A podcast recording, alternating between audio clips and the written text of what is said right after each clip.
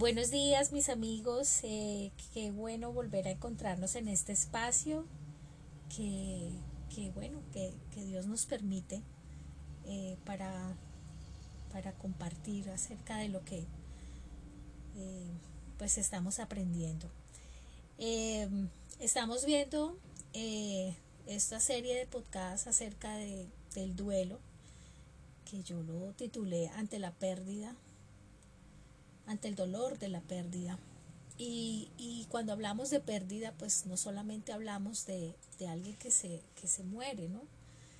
Eh, hablamos también de personas que se han ido de nuestro lado, hablamos de personas que han cambiado con nosotros, que se han mudado de país, se han mudado de ciudad, de, de aquellas personas que, que, que están pasando eh, la pérdida económica eh, de sus sueños, eh, que los hijos se casan, se van del nido, un divorcio, una separación, bueno. la pérdida no solamente es de personas que, amamos, sino también acerca de, este, de este tipo de otras cosas. Y hoy vamos a, comenzar esta serie eh, con ya la parte de, las etapas del duelo. Y vamos a verlas muy despacio. Eh, así que pueden ser más, más podcasts porque no quiero como eh, cansar al oyente, sino hacer podcasts cortos, máximo, máximo de 15, 18, 20 minutos. Y, y irlas como, como como desglosando eh, cada etapa para poderla para que podamos entenderlas, comprenderlas, asimilarlas y, y, permitirle a esas personas que están viviendo ese, ese duelo pues puedan comprender eh, qué está pasando en sus vidas, ¿no? En qué, en qué etapa van o bueno. Eh, es, es importante que las cosas las podamos degustar de a poco en poco. vamos a hablar de la travesía del dolor. Eh, hay unas frases que me gustan mucho y quiero tomarlas acá. Son de autores desconocidos. Eh, las leí en algún lugar o las... Si, si alguien conoce quién es el autor, pues me puede decir para nombrarlo. Dice, elaborar el duelo no es olvidar, es aprender a recordar. La pena no es un estado, es un proceso. La pena es como un largo valle, un valle sinuoso donde cada curva puede revelar un paisaje completamente nuevo. Por eso he, titulado estas etapas La travesía del dolor, porque es un, es un proceso. Eh, y, y ese proceso viene con unas etapas. El duelo consta de varias etapas. Estas etapas no son secuenciales, son, son intensas, son desordenadas, son locas. Eh, un día viene la añoranza, otro día viene la rabia, luego la tristeza, de nuevo viene la rabia. Es como una montaña rusa de emociones. Y antes del año nadie nos puede decir cómo, cómo vivirlo o qué hacer. Nadie tiene el derecho de meterse en nuestro duelo. Pasado el tiempo, si no se elabora bien ese duelo puede volverse patológico. Pero en un año nadie tiene derecho a opinar porque todo es normal dentro de ese año.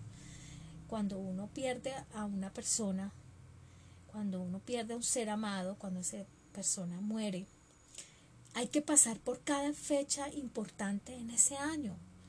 El cumpleaños de esa persona, eh, nuestro cumpleaños sin esa persona, la Navidad, por ejemplo, eh, el final de año, el día de la madre, si, si muere la mamá, el día del padre, si muere el papá, hasta completar cada ciclo de esa fecha. ¿sí? Más o menos un año, un, un duelo puede durar bien elaborado un año, dos años, máximo tres. Más allá de eso se vuelve patológico. Cada quien elabora su duelo a su manera y a su ritmo. No hay que adormecerlo, no hay que taparlo, no hay que ocultarlo, hay que enfrentarlo de la mejor manera, hay que respetarlo y hacerlo respetar. Yo me acuerdo que cuando yo viví mi duelo, fui un poco agresiva, por decirlo así, y yo hice respetar mi duelo. Yo lo hice respetar porque era mi duelo, era mi dolor. Se me había muerto alguien a quien yo amaba mucho. Entonces yo lo hice respetar y debemos hacerlo respetar. Es importante hablar de la pérdida. Los duelos son inevitables, son inevitables, son parte de la vida, o sea, todos vamos a perder algo o alguien. La juventud se pierde, la salud se pierde, la economía se pierde, las personas que amamos se pierden, amistades queridas por años se pierden, se acaban. Pero no podemos quedarnos ahí, no podemos quedarnos ahí. Un duelo que se prolonga en el tiempo nos incapacita emocionalmente. No, no, nos perdemos de disfrutar lo que, lo que nos regala la vida ahora. Vivir ahí clavados en ese dolor y lo prolongamos en el tiempo, eso hace que perdamos de vista lo bonito que, que es el ahora, ¿sí? Y eso nos incapacita emocionalmente para, para poder seguir adelante. Somos egoístas con los que están a nuestro lado cuando queremos permanecer ahí, queremos como que, que, eso no se acabe. La vida avanza, el reloj avanza, la vida sigue, no podemos quedarnos pegados al sufrimiento de una pérdida. Si las emociones no se hacen cargo del duelo, lo hará el cuerpo. Y a veces son enfermedades muy costosas para nuestro cuerpo y para el bolsillo. Yo lo he visto. Eso lo dicen los expertos, no lo digo yo, pero yo lo he visto en muchas personas, esos duelos mal realizados o que se extienden en el tiempo más de lo normal, traen muchas enfermedades, muchas veces tumores, tumores cancerígenos. Por eso es importante elaborar bien el duelo, vivirlo con intensidad ese año, llorarlo, sufrirlo, pero no quedarnos ahí. No se puede quedarse uno ahí. Por un lado uno quiere, como se los dije en el audio primero, uno quiere que pase ese dolor y por otro no quiere, porque es como recordar a esa persona. Uno siente que si no llora es como olvidar. Uno cree que llorando le está haciendo un homenaje a, esa, a ese ser amado que se fue. Si, si, no, yo, si yo lloro, es como el pensamiento, si yo lloro muestro que esa persona era importante para mí. ¿sí? Hay duelos que no se superan nunca, lamentablemente como lo, dije anteriormente, y más cuando no se ha visto el cuerpo.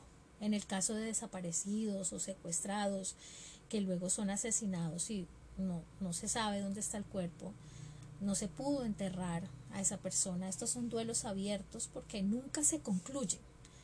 Porque el ver el cuerpo, el poder enterrarlo, el poder cremarlo, es parte esencial para poder realizar ese duelo y cerrar ese ciclo. También existen los duelos de vivos. Esos duelos que tienen que ver, como lo dije anteriormente, como perder amigos. Eh, esos amigos que nunca más se volvieron a ver, nunca más se volvieron a llamar. Eh, discutir con amigos. Yo me acuerdo en una época, yo he perdido muchos amigos importantes que se han ido de mi vida y, y de un momento a otro se desaparecieron sin que yo sienta que les haya hecho algo en una época eh, yo tenía un grupo de amigos muy, muy bonito y eso se acabó y, fue un duelo, fue algo muy fuerte para mi vida. Lloré mucho y, sufrí mucho acerca de, esa ruptura tan, tan grande. Y a través de los años he perdido muchas amistades y eso mm, hay que elaborar ese duelo. Entonces, esos son duelos abiertos, perder amigos, discutir con amigos, discutir con la familia, cuando las familias se dividen, un divorcio, una separación, eh, una infidelidad, cuando tú sabes que te fueron infiel, eso es un duelo, es un choque, una mudanza, perder un miembro del cuerpo, mm, las mujeres que pierden sus senos, que, no pueden tener hijos, la esterilidad, todo eso hace parte de duelos abiertos, son duelos y, y, hay que vivirlos también. La muerte a nuestras expectativas, a nuestros sueños, la muerte de nuestra economía, ya sea por la pérdida de empleo, por una crisis financiera. La vejez conlleva un duelo, el paso de los años, una enfermedad que no, no es mortal, pero sí es incapacitante. El, el, el, bueno, tuve un pequeño problema pero ya, ya lo resolví. Em, bueno, estábamos hablando acerca de, de la, la, pérdida del empleo, una crisis financiera, la, la vejez conlleva un duelo, el paso de los años, una enfermedad que no es mortal, pero sí es incapacitante, el desarraigo, el dejar el país de origen, ya sea por los motivos que sean. Estos duelos también se viven de la misma manera y con las mismas etapas como si fuera un, duelo de un fallecido. Bárbara Johnson escribió, el duelo es el mecanismo de sanidad que Dios utiliza cuando le permitimos formar parte del proceso. Eh, pienso que es el momento cuando nuestras, nuestras, nuestras heridas comienzan a sanar si le permitimos a, Dios hacer parte de ese proceso del duelo. Vamos a observar cada etapa con un detalle. Hoy vamos a mirar la, primera etapa, que es la etapa del estado de shock es como la, etapa de la negación, es la etapa de la añoranza. Es el estado del por qué. ¿Por qué me pasó esto a mí? ¿Qué pasó? Esto no puede estar pasando. Eh, esto le está pasando a otro, no es a mí. Esto no puede ser. Eh, se oye, pero no se escucha. Es estar como embotados, actuando como autómatas. Esto es como un mecanismo de defensa que ayuda a amortiguar la dura realidad mientras se puede ir asimilando la pérdida. Tiene que ver también con la forma, como fue la partida de esa persona. Como yo les decía, puede ser que la persona haya partido muy calmada después de una larga enfermedad, donde uno siente que esa persona debe morir porque necesita descansar. Pero si fue cuando la, encontramos muerta en la cama o en una silla, o por un accidente de tránsito que nos llaman y nos dicen se murió, eh, la cogió un carro, eh, se cayó del bus, se cayó de, o, estrellaron, eh, la persona murió. Eso es algo impactante. o fue por un arma de fuego, una, un arma blanca. Bueno, e, es, esto es más impactante porque es, ¿qué pasó aquí, no? Es un choque emocional muy fuerte. La añoranza es volver una y otra vez al pasado, como recordando cada instante vivido, situaciones, sentimientos, emociones del pasado. En la añoranza hasta a veces creemos ver y escuchar a ese querido que se ha ido, a veces lo sentimos a, nuestro lado, la gente dice, yo lo sentí, yo, mira, el vino, eh, uno lo ve en la calle y uno corre a, buscar a esa persona y no es, a, mí me pasaba, yo me acuerdo que... Mm, yo veía gente muy parecida a Manolo y corría para ver si era él y, no, no era él, obviamente. Entonces, esto pasa en esa etapa.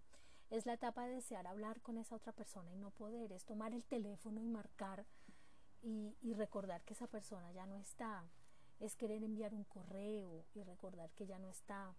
Es como escuchar esas canciones que, que, que nos recuerdan a esa persona es sentir ese olor particular que nos lo trae a la memoria, como coger la ropa y olerla, como para sentirla, recordar sus gestos, sus palabras, sus abrazos, sus caricias, sus besos, es mirar esas fotos que, que uno tiene ahí y llorar, es soñar con esa persona. Los sueños hacen parte del ritual, del duelo. Yo soñé muchísimo con Manolo, yo tengo anotado todos los sueños y fueron sueños muy muy profundos y, fueron muchísimos sueños, porque eso hace parte del ritual del duelo. Buscarlo entre las personas, como les decía, creer que está ahí, que se le ha visto en la calle, es como mirar al cielo para ver si lo podemos ver, es frecuentar los lugares que antes se frecuentaban con ese ser amado. Eh, eso te quebranta todo tu ser interior, porque eh, además de primer, el primer choque la negación, no, esto no está pasando, también viene esa etapa de la añoranza, ¿no? Es volver al pasado una y otra vez, recordar todos esos momentos felices, aún recordar la pelea, eh, la, última palabra, lo último que hice antes de verlo, recordar esas cosas bonitas, es volver al pasado una y otra y otra vez, es como querer que regrese ese pasado, queremos como despertar de esa pesadilla, eh, a veces creemos que la persona está de viaje, ¿sí? Como que está de viaje para no pensar que está muerta, ¿no? Entonces, bueno, esa, esa es como la primera, la primera etapa, la etapa del shock, como, ¿qué pasó? Esto que, esto no está pasando, la etapa de la negación, no, ella no se va a morir, no, ella no tiene cáncer, no, ella, eh, esto no pasó, esto es la etapa. Y luego, poco a poco, viene la etapa de la añoranza dentro de esta etapa, ¿no? Volver al pasado una y otra vez. Eh, luego viene una etapa que es bien, bien larga, que es la etapa más, más larga, que es la etapa, la segunda etapa, que es cuando aflora la emoción. Pero esto lo trataremos en otro audio, porque pues es muy largo y no quiero cansar al oyente. Entonces, la segunda etapa es cuando aflora la emoción. Es la etapa más larga y la más difícil. Entonces, pero eso lo trataremos en el siguiente audio. Eh, espero que, esto haya sido de, de, pues de bendición a sus vidas, que usted pueda identificarse o que le pueda regalar este audio a una persona que está viviendo esta, esta etapa del duelo. Eh, después de la etapa de, la emoción, voy a, nombrarlas así, sigue la etapa de la depresión, la soledad y el aislamiento social. Luego sigue la etapa de los síntomas físicos de la angustia. Luego sigue la etapa del pánico. Luego el sentido de culpabilidad. Luego sigue la etapa de la hostilidad y el resentimiento. Luego sigue la incapacidad para reanudar actividades. Luego sigue la recuperación gradual de la esperanza. Y eh, ya la última es la lucha para asimilar la realidad.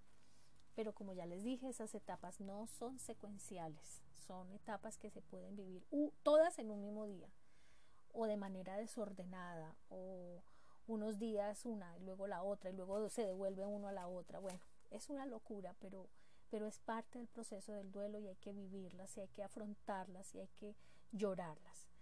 Eh, en el siguiente audio entonces eh, veremos por lo menos otras, otras dos etapas de estas. Un abrazo, que Dios los bendiga, gracias, chao, chao.